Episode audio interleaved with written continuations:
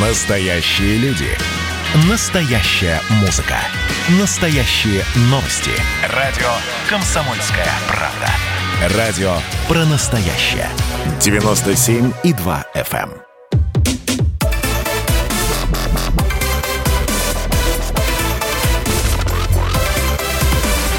Радиорубка. Будет жарко. В студии Елена Афонина. Я приветствую наших радиослушателей. В течение ближайшего часа мы с вами поспорим, как всегда, о важном, о жизненно важном, об актуальном. Сегодня в центре нашего внимания будут политические процессы. Ну и понятно, что отправной точкой для нашей сегодняшней радиорубки стали несостоявшиеся на прошлой неделе белорусские протесты. Мы, э, я думаю, и вы также следили за тем, как ни в четверг, э, ни в субботу на улице Минска не вышло не просто ожидаемое количество людей, там было безлюдно, что, в общем, не очень типично для довольно приятных мартовских дней. Но, собственно, это заставило нас задуматься вот о чем. Если белорусский протест практически аннулирован, то что происходит в нашей стране?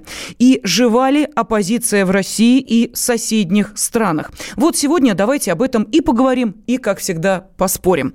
И э, сегодня в этой радиорубке принимают участие депутат Государственной Думы Евгений Федоров. Евгений Алексеевич, здравствуйте. Здравствуйте, здравствуйте. И политик, президент Института региональных проектов и законодательства Борис Надеждин. Борис Борисович, приветствую вас. Здравствуйте. Добрый, Добрый день.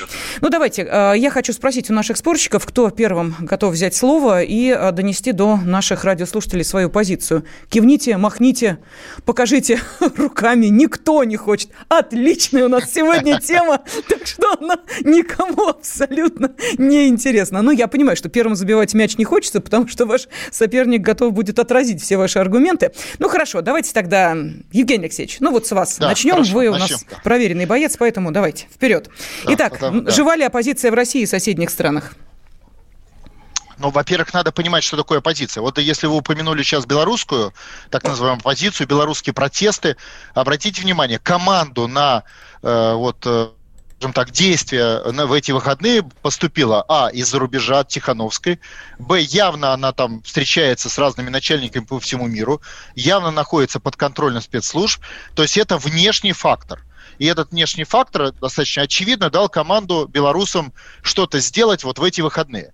Но, э, во-первых, мы с вами э, должны понимать, особенно по предыдущим протестам в Беларуси, которые были полгода назад, и я думаю, что все это понимают, то есть субъекты принятия решений за рубежом, что эти протесты э, ни, ничего не дадут сами по себе, то есть не достигнут результата, пока не будет решена проблема с Москвой. То есть либо с Москвой договорятся, чтобы там не летали наши, значит, э, самолеты с ядерным оружием над Белоруссией, не защищали, чтобы не было так называемого резерва силовиков, который был тогда сформирован и не был использован, потому что не понадобился. Но он понятно, что он создавал понимание у организаторов этих протестов, что у них ничего не получится. Даже на завершающей стадии штурма президентского дворца их, грубо говоря, остановят вот этот геополитический фактор. И, а просто идти э, в никуда, в неудачу никто не хочет. Поэтому, мне кажется, это были не протесты даже в эти выходные, а это была командно-штабные учения, вроде киевских накануне Второй э, мировой войны, угу. когда проверяли, как работают бригадиры, коммуникации, телеграм-каналы, механизмы. То есть задачи вывести тысячи людей не было. Была задача проверить систему на тот момент, когда на главные события начнутся в России, в Москве.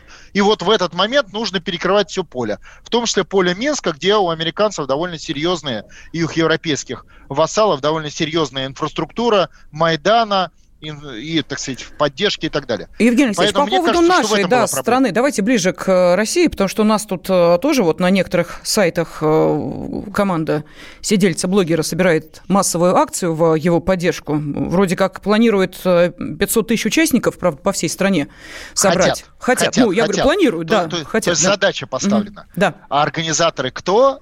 Господа, которые находятся за рубежом. Угу. Кто встречался с нашим блогером?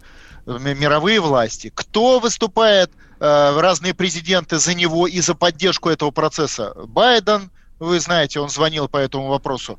Меркель, Царкози и так далее. То есть, опять же, это не оппозиция ну, то есть можно так назвать, что это оппозиция, но это как бы э, э, группа людей и силы, отражающие внешний фактор, то есть интересы иностранного народа. Что из о чем задача эти интересы представлять заключается у Байдена, Саркози, Меркель и так далее.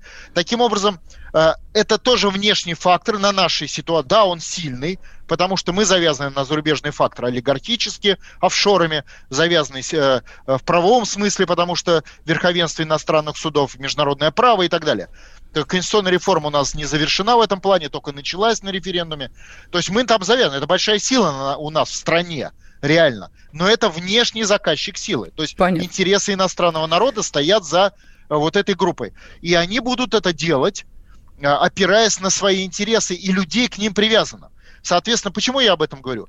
Потому что борьба с этими процессами заключается не в том, чтобы удовлетворить оппозицию – вот эту так называемую, ну вот блогерскую, mm-hmm. да, а задача стоит отрезать коммуникации этой оппозиции от внешнего фактора, и эти задачи Думой, например, решаются. Принят закон о, например, физических лицах иностранных агентов, которые получают деньги из-за рубежа, и недопуск их во власть и так далее. Это мы раскроем в нашем... Хорошо, Евгений Алексеевич, давайте мы э, на этом пока завершим вступительную часть. То есть ваша э, позиция абсолютно понятна. А теперь хотелось бы передать слово политику, президенту Института региональных проектов и законодательства э, Борису Надеждину. Борис Борисович, ну вот, пожалуйста, аргументы прозвучали. Готовы, собственно, их сейчас отбивать или просто свою речь по поводу жива еще оппозиция на Руси в близлежащих странах?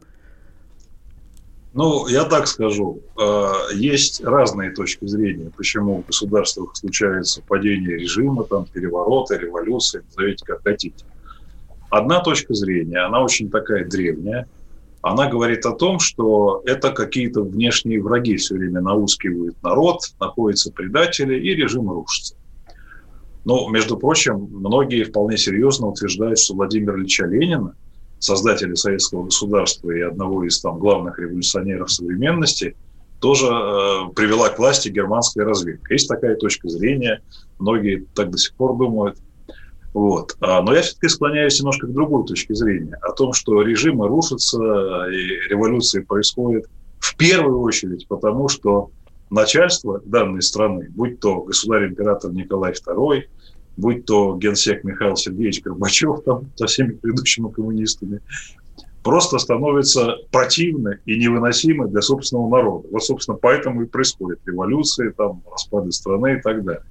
А уже внешние игроки, они, конечно, там ну, по-разному бывают. Когда норовят подтолкнуть, как это было с Януковичем, который сбежал из Украины. Когда-то наоборот, вы будете смеяться, пытаются удержать страну от распада, как было с Советским Союзом. Когда Советский Союз распадал, э, распадался реально в 1991 году, а, собственно, западные страны стимулировали и приветствовали только отделение Прибалтики от СССР.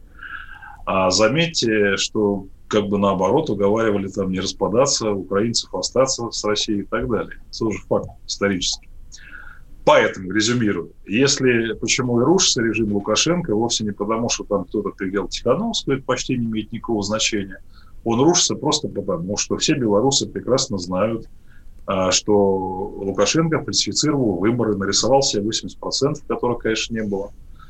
Вот, народ возмутился, вышел на улицу, значит, его реально загнали там обратно с помощью силовиков по домам, но радости это никакой нет, и совершенно очевидно, что Лукашенко обречен. А когда вот Евгений рисовал э, страшную картину, как народ штурмует резиденцию помочь российские силовики, я почему-то вспоминаю другую историю. Был такой правитель Афганистана, его Амин звали, так вот его как раз советские силовики-то и пристрелили. Могу предположить, что с Лукашенко что-то подобное может вполне произойти, если он дальше будет делать то, что делает. Хорошо. Э, у нас еще есть время для того, чтобы нашим радиослушателям напомнить э, тему нашей сегодняшней радиорубки «Жива ли оппозиция в России и соседних странах?». А, поскольку мы сейчас э, перейдем к достаточно активной фазе обсуждения этой темы уже в, в таком спарринге непосредственном между Евгением Федоровым и Борисом Надеждиным, пока вы просто выслушали точки зрения и то, как наши спорщики ответили на этот вопрос. Я напомню, что, во-первых, есть телефон прямого эфира 8 800 200 ровно 9702. Вы можете позвонить позвонить и ответить на этот вопрос, прозвучать в прямом эфире, довольно развернуто, ну или коротко, это как вам будет удобно. Если же вы хотите принять участие в голосовании, такая возможность тоже есть. В завершении часа итоги голосования подведем. Вам нужно сделать следующим образом. У нас есть и WhatsApp, и Viber, и Telegram. Номер, я думаю, вам известен. 8 967 200 ровно 9702. Вот на этот номер вы отправляете сообщение а, короткое «да» или нет? С ответом, собственно, на вопрос, который мы сегодня и обсуждаем. Жива ли оппозиция в России и соседних странах? Да, нет, пожалуйста, отправляйте. Ну и дополнительно можете уже э, еще одно сообщение отправить с комментариями по э, этой теме, поскольку э, действительно в год, когда в сентябре у нас выборы, ясно, что данная деятельность будет только нарастать. Сейчас какое-то временное затишье, спрашиваю я, потому как ясно, что в данной ситуации Наверное, можно было бы предположить, что э, какие-то определенные действия оппозиция уже готовит для того, чтобы или как на предыдущих выборах запустить э, то самое в кавычках умное голосование, э, или как э, печально, э, собственно, сообщил об этом Леонид Волков, который, кажется, в этой системе разочаровался. Он сказал, что поддерживать на этих выборах придется спойлеров и табуреток. Так что, как мы видим, оппозиция может быть э, и не столь активно сейчас сейчас действует, но то, что э, она э, существует, это, наверное, ни для кого не секрет и не тайна. А вот какую роль она может сыграть, насколько ее поддерживают э, жители той или иной страны, но мы сейчас говорим, в принципе, о России, но имеем в виду также и Беларуси, если интересно, и об этом тоже поговорить. Так что, пожалуйста, через несколько минут вперед и ваши телефонные звонки, и сообщения на WhatsApp, Viber, Telegram мы принимаем. И жива ли оппозиция в России и соседних странах? Отвечайте на этот вопрос. Радиорубка.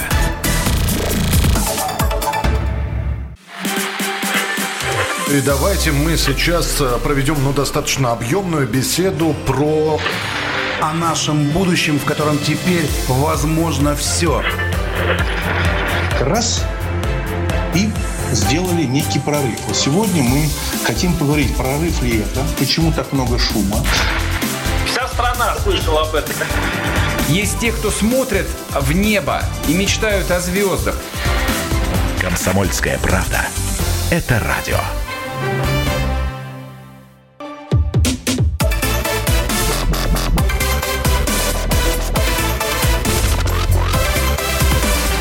Радиорубка. Будет жарко.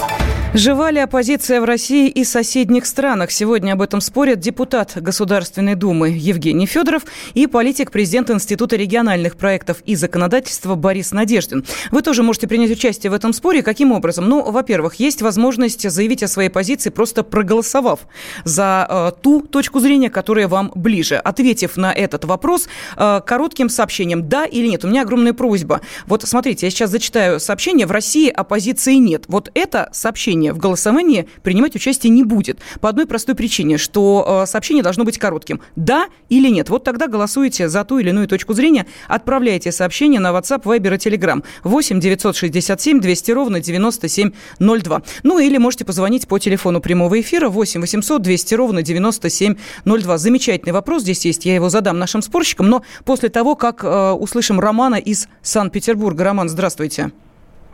Здравствуйте, Роман, Санкт-Петербург. Э, я вот хочу сказать, э, давно слежу за Евгением Федоровым, он постоянно говорит так, что наш народ как бы не имеет субъектности. Кто-то нам указывает, откуда-то из-за границы и так далее. Мы сами решаем э, как бы себе, и поэтому просто надо к выборам всех допускать, тогда будет объективно. Я был наблюдателем в 2012 году на президентских выборах. Извините, на моем 439-м УИКе в Санкт-Петербурге просто переписали протокол. Из 49,5% Владимиру Владимировичу сделали 79. Понимаете, вот почему народ выходит и почему народ недоволен. Надо допускать всех к выборам, надо устраивать честные выборы. Если выборы будут честные, никто на улицу никогда не выйдет. Все будет в рамках закона. Так что призываем организовать только честные выборы и всех допускать.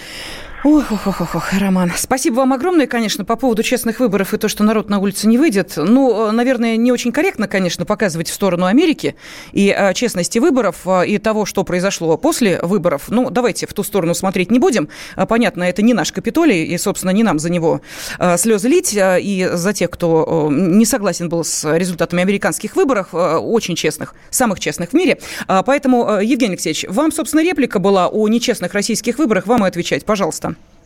А, ну, смотрите, ну, во-первых, э, Борис Борисович, э, э, во-первых, признает, что все-таки враги внешние есть, но и они были всегда. Ну, давайте как бы посмотрим. Да, я согласен с его тезисом, что внутри, о внутренних проблемах. Он сказал, что внутренние проблемы, они приводят к недовольству и так далее. И абсолютно точно, да. Но, собственно говоря, вопрос, откуда проистекают внешние проблемы. Вот я все-таки экономист, и я просто смотрю, да, Россия получает полтора, ну, допустим, низкие зарплаты у нас, да, это же проблема внутренняя, да. Вот э, Россия сегодня получает, э, и мы с вами получаем полтора процента мирового ВВП, даже меньше. А производит территория России в четыре раза больше, порядка 6-6,5% мирового ВВП. Территория. Что это значит? Это значит, что есть офшоры, которые являются центрами прибыли для нас и многое другое.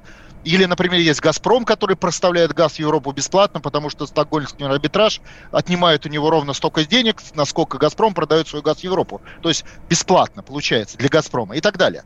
То есть есть э, статус России, Путин его называет статус часть однополярного мира, да, э, то есть провинция из-за которого мы не можем зарабатывать э, и получать столько, сколько реально работает наш народ. Отсюда и низкие зарплаты, отсюда в 4 раза меньше, чем должны были бы быть.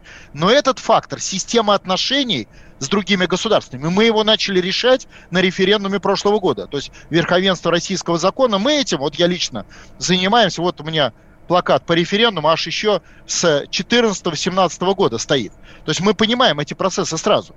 Но вот идет, когда внешний фактор влияет на наши процессы через оппозицию, он борется за то, чтобы у нас были низкие зарплаты, потому что эти деньги получает он. Понимаете? И доходы через офшоры получает американская, английская экономика через доллары. Поэтому тот процесс, который сегодня запущен в России, он как раз и решает проблему внутреннего фактора. Но для этого надо преодолеть сопротивление. И, к сожалению, та часть оппозиции, которая вот блогерская, тихановская, она и направлена на обеспечение интересов внешнего фактора, чтобы они жили на наш счет. На самом деле это обычная историческая ситуация, называется колониальная зависимость. И вот это и стратегическая линия. Дальше отношение оппозиции к этому вопросу главное. Да, если внутренняя российская оппозиция не связана с внешним фактором? Есть. Но реально ее голос очень слаб потому что э, ее не допускают реально, у нее нет денег, у нее нет покровителя Байдена, и в результате она очень слаба. И, и, и ее идеи, они как бы не звучат в обществе. Вот ее надо на выборы допускать как можно больше. Ее надо, если хотите, ей помогать, проталкивать. А вот та часть оппозиции, которая работает в интересах иностранных государств, в конкурентном плане этого, смысле этого слова, ее как раз надо сдерживать законами, чем мы сейчас и занимаемся. Угу. Принято вот сейчас только 120 законов о суверенитете за последние три месяца после референдума. Евгений Алексеевич, давайте Борис Борисовичу дадим слово, а то он, он очень внимательно, судя по всему, конспектирует за, за вами, чтобы ответить на э, все высказанные в адрес э, оппозиции и зарубежных кураторов претензии. Ну что, э, есть что ответить, Борис Борисович? А то у нас телефонные звонки тут есть. Готовы парировать? Ну, смотрите, угу. все вот эти законы, о которых говорит Евгений, действительно принимаются законы абсолютно идиотские, у меня других слов нет. И реально их цель заключается вовсе не в том, чтобы воспрепятствовать э, вмешательству из-за рубежа. Это такая совершенно мало кого реально волнующая проблема. Совершенно другого. Чтобы приклеить к оппозиции ярлык врагов народа, изменников Родины, предателей, и на этом основании, во-первых, не пустить их на выборы тупо, да, потому что большинство этих законов выглядит так. То, что там нарушил, там иностранным агентом оказался или там нарушил, там, не знаю, правила пикетирования нарушил, тот до свидания в выборах не участвует. Таких примеров уже много. Речь идет о Юлии Галяминой, и сейчас Жене Ройзмана тоже практически отключают от выборов, от участия. А вторая э, история следующая. Поскольку победить начальство не может без масштабных фальсификаций, у нас, конечно, все-таки лучше ситуация, чем в Беларуси Кстати, благодаря моим личным усилиям. В основном могу потом отдельно рассказать, какой мой неоценимый вклад в честные выборы и почему в России классифицировать так нельзя, как в Беларуси. Вот. А вторая задача такая. Если какие-то враги народа, в кавычках, будут кричать, все фальсифицировали, там набросали Единой России и так далее, то будет сказано, ага, это и есть иностранное вмешательство. И каждый, кто за честные выборы, иностранный агент, шпион. Резюмирую. Все, о чем говорит Евгений, направлено на то, чтобы удержать у власти существующее начальство. И больше ни на что вообще. Можно сколько угодно рассуждать о том, что оппозиция маргинальная, слабая, там живет на гранты и так далее, но дело же не в Навальном, дело не в Тихановской. Дело в другом. Дело в том, что все больше людей все больше людей разочаровывается и в правящей партии «Единая Россия», если мы говорим про Россию, и в Лукашенко, уж там большинство разочаровалось, и в Путине, к сожалению, все больше и больше людей разочаровывается. Доверие к Путину падает, там, ну, заметно упало по сравнению с 2014 годом, продолжает падать, и 35% населения России, товарищи, 35% – это много людей – они а, были против пенсионных поправок, которые дали Путину. Я говорю про реальный результат, а не про то, что нарисовали там 80% за, а про то, что я видел своими глазами сейчас. А, и так вот, 35% против того, что Путин правил вечно и хотят смены власти в стране. Борис Борисович, а можете пояснить а, вот эту вот, вот только что прозвучавшую мысль о том, что э, вы э, видели на участках 35% э, вы на всех участках эту Нет, цифру. Вы объехали все участки? Нет, а, а что это за э, выборка? Я просто хочу понять, откуда эти ваши 35% давайте, взялись? Давайте я сначала расскажу, почему давайте, давайте. памятник поставить. Дело в том, что именно я в 2002 году, а я был одним из авторов закона об основной гарантии избирательных прав, ставил туда такую норму, которая имеет принципиальное значение для того, чтобы классификации можно было поймать. А именно, в России с 2002 года публикуются все официальные результаты всех выборов, которые вообще проходят, до избирательного участка. Вы можете зайти на сайт Центра избиркома или региональной избирательной комиссии, найти любой избирательный участок и увидеть, какие там результаты. Кстати, в Беларуси этого нет. Поэтому Ермошина, председатель Белорусского центра избиркома, тупо нарисовала у себя в кабинете вот эти 81 человека. Просто нарисовала. Потому что в Беларуси до сих пор, товарищи, не опубликованы никакие вообще результаты выборов по городам, районам, поселкам и так То есть, Борис Борисович, давайте, да, э, новости. Значит, резюмируя, две трети, секунду, вот смотрите, здесь э, у нас просто телефонный звонок и две минуты до ухода на э, новости. Исключительно. Замечательно. Замечательно. Просто, знаете, мне очень нравится вот это как э, иногда подается одна и та же информация. 36% а, россиян – это одна треть россиян, правильно? То есть две трети проголосовали, одна треть э, как бы... Эм, да, так есть. Реальный результат 65 на 35. Да, это понятно. Но просто давайте вспоминать, что все-таки две трети были «за».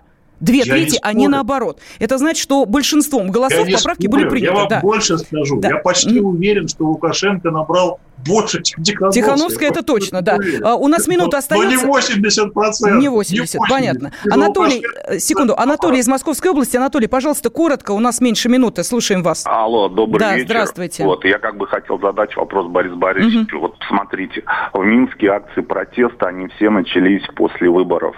То есть как бы председатель комиссии, понятно, сделала подлог. Вот как, да. как бы Борис Борисович относится к назначению Панфи Лавай и будет ли у нас такой сюжет – как вот в Беларуси, что он думает. Все, спасибо большое. Я просто хочу напомнить, что у нас э, все-таки выборы в Государственную Думу Я в сентябре, а не выборы президента, поэтому э, по поводу вот этой истории давайте мы все-таки, э, наверное, подождем. Не в этом году э, это нужно обсуждать, но, тем не менее, если вам э, ответ на этот вопрос интересен, вы его обязательно услышите после новостей середины часа. Я напомню, у нас по-прежнему открыто голосование. WhatsApp, Viber, Telegram 8 967 200 ровно 9702. Жива ли оппозиция в России и соседних странах? Да или нет? Радиорубка.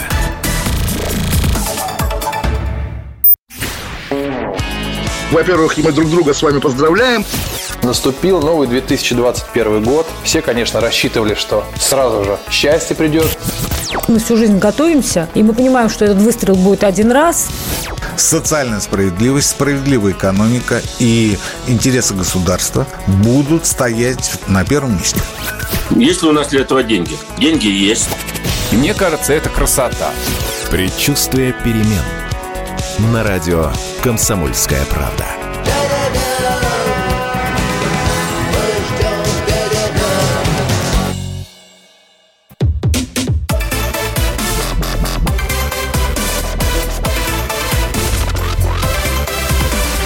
Радиорубка. Будет жарко. Президент Литвы э, считает, что российское государство цитирую, явно вздрагивает от крепнущей оппозиции, пытается ее подавить самым грубым образом, преследует лидеров оппозиции. Э, это одна точка зрения. Э, с мировоззрением Алексея Навального не согласно большинство россиян. В этом уверен пресс-секретарь президента нашей страны Дмитрий Песков. А, так вот, оппозиция в нашей стране ли, в близлежащих ли странах жива или нет? Вот этот вопрос сегодня и обсуждаем в рамках программы «Радиорубка». Депутат Государственной Думы Евгений Федоров и политик, президент Института региональных проектов и законодательства Борис Надеждин. Я напомню нашим радиослушателям, что телефон прямого эфира 8 800 200 ровно 9702 в вашем распоряжении, и вы можете принять участие в голосовании. Идет оно достаточно активно. Вот я смотрю по результатам. А, пока, естественно, не буду говорить, за какую позицию голосует больше, но, тем не менее, что вам нужно сделать для того, чтобы в нем принять участие? Участие. Отправить на WhatsApp, Viber, в Telegram э, короткое сообщение «да» или «нет» с ответом на вопрос – Жива ли оппозиция в России и соседних странах? Да, нет, отправляйте э, ваше сообщение на номер 8 967 200 ровно 9702. Быстро зачитываю то, что уже э, написано нашими слушателями. Итак, господин э, Федоров, а как он относится к таким способам борьбы с оппозицией, как изолирование неугодных до выборов? Спрашивают из Саратовской области. Из Звенигорода Сергей написал, оппозиция ранена, но не смертельно сильно. Всем известно, что раненый зверь более опасен. Центральная власть заигралась в суверенную демократию. Далее. Э, все эти оппозиционеры – это те, кого отодвинули от кормушки. Как только их отодвигают, так сразу все становятся ярыми борцами за справедливость. Пишут из Иркутской области. Нет у нас честных выборов, считает Липецкая область. Э, из Норвегии Артем спрашивает, Борис, а кого вы видите вместо Путина в кресле президента на данный данный момент из оппозиции, неважно, системный или несистемный. Ну и вслед за этим вопрос сразу вдогонку э, из Нижегородской области. Простите, а есть или нет оппозиция, что это нам дает? Это для нас хорошо или плохо? Борис Борисович, ну поскольку из Норвегии вопрос был адресован вам, поэтому давайте и отвечайте. Кого из оппозиции системной или несистемной вы видите в президентском кресле?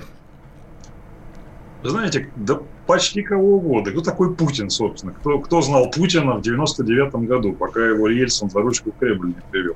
Но Путин молодец, он вписался, справился, действительно стал реальным лидером страны. Тут ничего. Поэтому ну, очень много есть сильных мужчин, вот, которые, вот если их также посадить в Кремль, как Путина в 99 году, очень скоро будут любимыми. Боюсь, что некоторые будут пытаться, как и Путин, стать единственными и незаменимыми. И навсегда. В этом же главная проблема. А править Россией, ну, когда у вас 100 долларов цена на нефть за баррель, ну, практически любой человек. Да-да-да, пожалуйста, я вижу, Евгений а, Алексеевич, да, давайте, давайте, да, вперед. Хотел, угу. хотел задать вопрос Борису Борисовичу, потому что он критиковал наши законы. Ну, вот такой простой вопрос. Хорошо или плохо, э, если в России начальники подготовленные в Соединенных Штатах Америки э, за деньги Соединенных Штатов Америки, бюджета, как начальники, у них это называется политические лидеры э, нашей страны. Вот хорошо это или плохо? Для справки, таких начальников по данным закона США, пояснительной записки в России подготовлено 88 тысяч человек. И э, понятно, что после принятия этого закона, он вступил в силу буквально пару месяцев назад, о национальной безопасности, угрозах национальной безопасности. Часть людей этих тихо отползет из власти, э, но, тем не менее, 88 тысяч человек. Вот хорошо или плохо, что нами правят подготовленные в США начальники? Сейчас, я, я, я сейчас закончу. Например, например даже, такие, даже такие патриоты э, учились в Соединенных Штатах Америки управления России, как, например, там Прилепин, Михеев и многие другие. Вот хорошо это или плохо? Не имеет ну, простой вопрос. Совсем. Я так скажу, Евгений, у нас полно людей а, из бюрократии, мы знаем их очень много. которые э, вполне себе были местные, никогда на Западе вроде не учились, выросли тут, всю жизнь проработали там мэрами, депутатами, кстати, э, еще кем-то. А потом выяснилось, что они наворовали много, и они убегают на этот Запад, где у них уже приготовлено, и живут. Какая разница? И которые, и которых, обратите внимание, их не выдает, а назначает им статус олигархов, ну, а других людей а, а, на Западе назначают санкционными людьми, им запрещают владеть имуществом. То есть, смотрите, если человек если человек близок, э, Борис Борисович, если человек близок к Путину, то он под санкциями, и ему нельзя иметь имущество. Если человек украл, украл в России миллиарды, он может в Лондоне быть владельцем олигархом. Все нормально. Это управляемый процесс, который управляет ситуацией в России. Вообще никого не интересует, Евгений совсем никого не Нет, ну просто, ну слушайте, ну когда нами управляют иностранные люди, подго... чиновники, э, а что, ну, если нами назначенные из Вашингтона, депутатов Нет, ну, смотрите, России, ну, которые подожди, голосуют ну, за эти законы, а потом, ну, очевидно, ну, слушайте, мост, они убегают просто, на Запад. Вот, послушайте, вот, послушайте, вот в этом и, ну послушайте, Борис, вот в этом и есть ключевая история, что когда Россия зарабатывает в 4 раза больше, чем получает, это по этой причине. Таким образом, как только мы решаем проблему выхода из однополярного мира суверенитета, что наметилось на референдуме прошлого года, мы автоматически повышаем возможности России, в том числе доходы населения, в 4 раза. Но это же очевидно. Сейчас деньги нашего «Газпрома» э, идут в карман американцев. В этом случае будут в наш карман. Ну, что тут плохого? Давайте послушаем Вы Андрея из... хорошие депутаты, Хорошо. того, что ратифицируете конвенцию. Замечательно. Борис Борисович, прошу прощения. Давайте... которой большие расходы угу. само по себе уже основания возбить уголовное дело. Вот с этого начните. Тогда Замечательно. Начните. Хотелось бы, чтобы еще и подход у всех ко всем был, ну, желательно да. равный. Вот если бы... Я просто представляю, на секундочку. Евгений Алексеевич, вам крепчайшего здоровья желаю. Но если бы, не дай бог, вот в период коронавируса, когда у нас действовали ограничения, а, какая бы какая-то неприятность со здоровьем случилась у Евгения Алексеевича, и его личным самолетом бы вывезли в Великобританию, допустим, и там бы в какой-нибудь частной клинике он бы лечился, и об этом узнал бы весь мир, я вот что-то мне подсказывает, что вы же первые начали бы в адрес Евгения Алексеевича высказывать очень нелицеприятные вещи. Секунду, Нет, не стали бы, да? Не стали бы. Нет, Хорошо, подожди, ладно, подожди, все. Подожди. Да, Речь да. идет о другом. Речь идет не о том, что люди ездят за границу а речь идет о том, что за границей я не на о... деньги... Вы не а, понимаете, я, я говорю не о людях, которые подожди. ездят, а о людях, которых личным самолетом, когда действуют коронавирусные подожди. ограничения, вывозят на лечение в клинику Нет. германскую. Я об этих под, людях говорю. Подожди, подожди, а я говорю о людях, которые Давайте. нами управляют, либо хотят управлять, которые для этого подготовлены американскими властями, чтобы нас управлять у американских властей другая мотивация. Наша мотивация работать на Россию, американских властей или других иностранных мотивация, чтобы Россия работала на них. Это же очевидно. И по этой программе 88 тысяч человек подготовлено. Что плохого в законе, который сейчас принят, по которому эти люди не должны быть во власти? Ну, а их много во власти. Но, Но это же хороший закон. Он повысит э, благосостояние граждан России. Очевидно, повысит потому что он работает на то, чтобы российские власти работали на Россию. Это хорошо, это и есть реформа, которая сейчас проводится после референдума. Борис Борисович, хорошо Не это или плохо? продолжать. Плохо это, это или хорошо? Вообще никакого значения от слова «совсем». Главная проблема страны связана не с тем, что у нас во власть рвутся американские шпионы там или их агенты. Главная проблема в другом в том, что наше начальство не слышит то, что ему народ говорит. Простите, народ и говорит одно. Мы хотим равных, в равного отношения к каждому. Неважно, кто он. А он чиновник или он а, простой рабочий на заводе. Мы хотим, чтобы для всех действовали одни законы. Мы хотим, чтобы для... Правильно? А что получается? Сейчас, когда а, Навального вдруг неожиданно заболела нога, понимаете, тут параллели с Юлией Тимошенко просто напрашиваются, спина, нога заболела. Понимаете?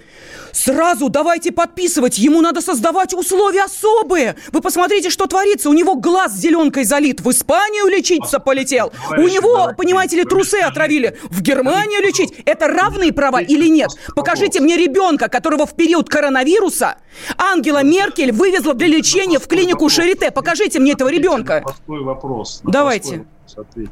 Много ли существует в мире людей, которых пыталась отравить ФСБ, будем так корректно скажем. Хорошо. Ну это, ну это, ну это, ну это вы распространяете просто ну, липу. Ну, Борис Борисович, ну неприлично. Неприлично человеку, так сказать, с таким политическим Борис опытом Борис, знать от, У меня липу. вопрос. А можно было бы, чтобы э, Россия Скрипалей к себе на лечение вывезла? Ну, ну, можно или нет, а? Ну, вот как-то нельзя. Отравили уже там наши агенты, уже там. А, ну, понятно. Вот, и, и, и все-таки я а отвечу на вопрос. Хорошо. Э, да, на вопрос Борис Борисович я отвечу коротко, да? Угу. Вот, Борис Борисович, вот потому начальство и не слышит, что начальство в России многое, начальство, боятся больше американцев, которые их угу. не, на, не, не назначат на должности начальников, а для этого надо пройти учебу там, чем наш народ. Вот для этого и есть проблема суверенитета, и она решается. И напоминаю, что суверенитет – это свобода и независимость Отечества, это был главный лозунг всех наших отечественных войн. И это же не случайно все происходит. Послушайте меня, послушайте меня, я уже давно на свете живу, да? Вот я точно знаю одно – вот как только начальство наше, это относится не только к Путину, это относится там, к государям-императорам, к советским генсекам, как, то, как только наше начальство начинает говорить, что враги кругом хотят все развалить, это означает, что реально другая проблема. Это недовольство огромной массы населения, что крестьянами и солдатами в 17 году, что там советскими людьми в 91 году, что сейчас, да, вот, в 2021. С точки зрения этого закона... Вот в этом проблема. А с точки, с точки зрения этого закона развалить хотят подготовленные в США 88 тысяч 80. Э, чиновников, Хорошо. которые взяли Все, там мы деньги. это поняли. Вот. Давайте мы сейчас уходим на небольшую паузу, после которой э, вступим в финальную стадию программы «Радиорубка». Радиорубка. Мы не будем говорить про Госдуму, давайте поговорим о реальной жизни людей. 200 миллионов на биткоин-кошельке, да, да. А из 10 попыток пароля осталось 2. Ну, бывает. Забыл пароль, да. Пока США предъявляют обвинение двукратному олимпийскому чемпиону, в России суд оправдал участников Челябинского шествия «Он вам не царь». Людям, между прочим, реальный срок грозил. Так у меня риторический вопрос. Где же больше свободы? В нашем тоталитарном Мордоре или в их светлом эльфийском королевстве? Отдельная тема. С Олегом Кашиным и Эдвардом Чесноковым. На радио «Комсомольская правда». По будням в 9 вечера по Москве. Нам, по-моему, не в чем каяться с Эдвардом.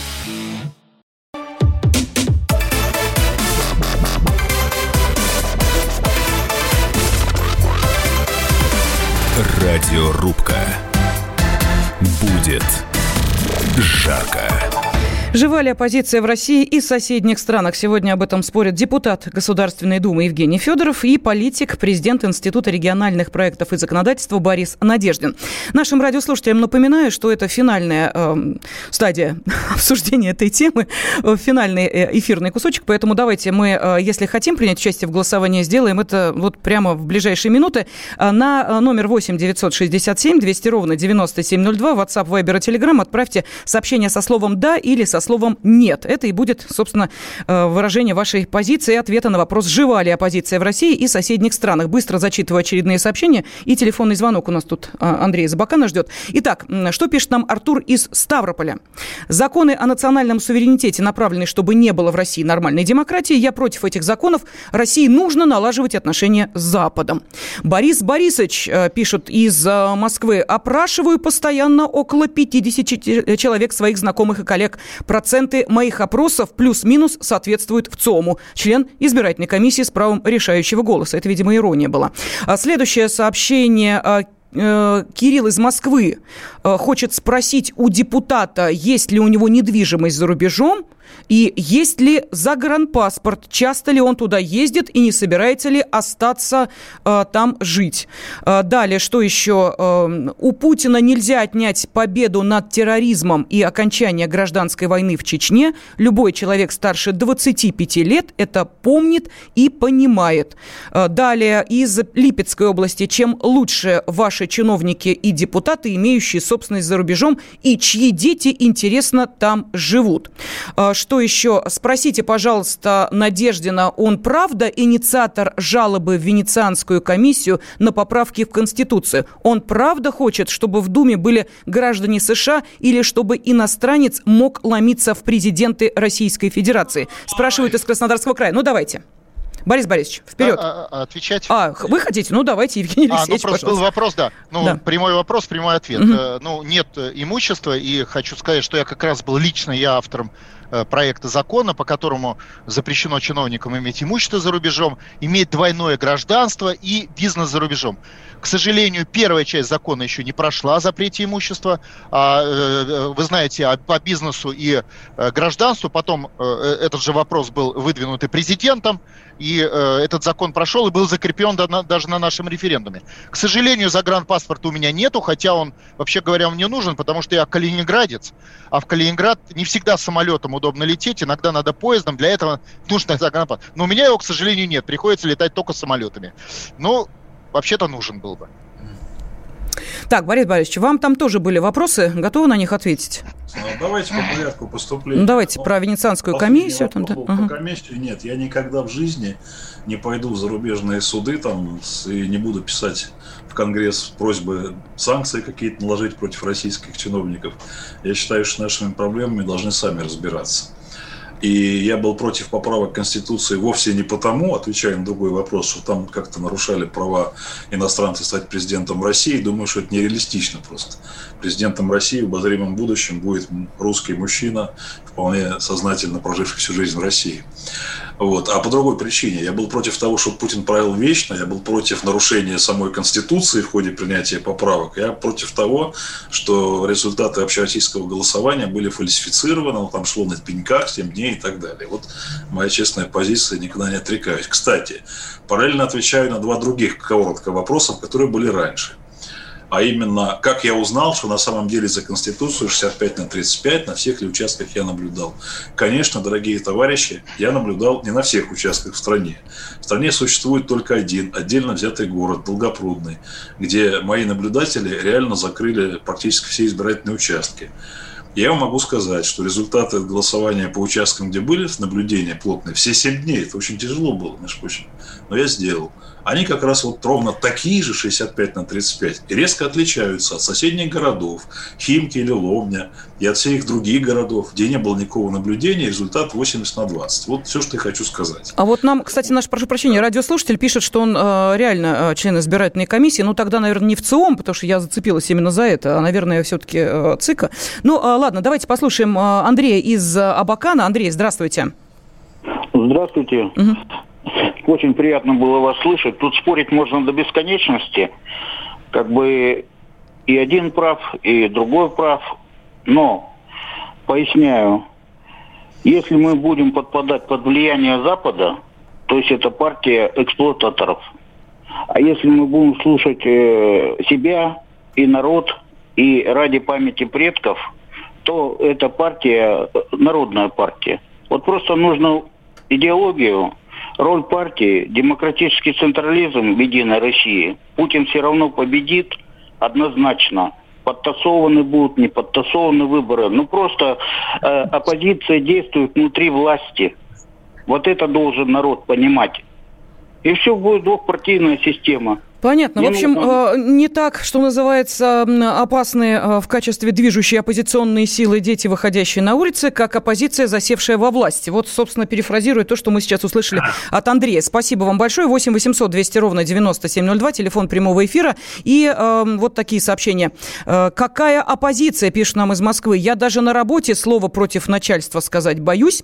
А, опять же, из Москвы, ну, естественно, другой номер. Я народ, хочу, чтобы Путин правил долго. А вот нам пишут из Америки. Запугал вас Путин. А где, собственно, те два врача, которые спасали Навального? Что, скоропостижно скончались, хотя старыми не были? Ну вот видите, там э, из Америки-то как-то ситуация-то в России поведнее будет, вероятно. А, ну что, а, давайте а, следующие телефонные звонки. И я напомню, что а, у нас... А, да, полтора минуты остается, наверное, не успеем. Сейчас есть возможность услышать финальное эм, слово в ответе на вопрос, жива ли оппозиция в России и соседних странах от наших спорщиков. Заговорщиков, потом подведу итоги голосования. Ну, давайте, Евгений Алексеевич, вы начинали первым, поэтому давайте заканчивать будет Борис Борисович. Вам слово, коротко, если можно. Итак, жива оппозиция или нет? Борис Борисович. А, я? Да, ну, да, давайте. вы, вы, вы. Ага, давайте. Хорошо, я коротко. Оппозиция э, жива просто потому, что треть населения страны не хочет продолжения того курса, который ведет Единая Россия, Путин и так далее. Это много людей. Э, дальше. Я считаю, что критический момент, конечно, это ход выборов Государственных Дум.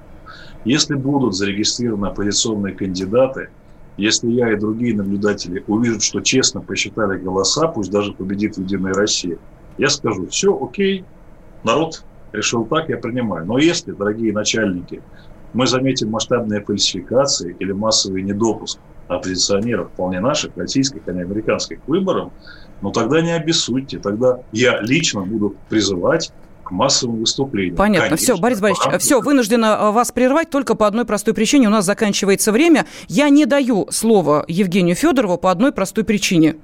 Что э, в ответе э, на вопрос, жива ли оппозиция в России и соседних странах, 54% наших радиослушателей сказали, что нет. А это значит, что э, в данной ситуации, наверное, Евгению Федорову нет смысла э, говорить о своей позиции, потому что ее на данный момент э, разделили большинство наших радиослушателей, которые сказали, что оппозиция в России и соседних странах, увы, скончалась. Радиорубка.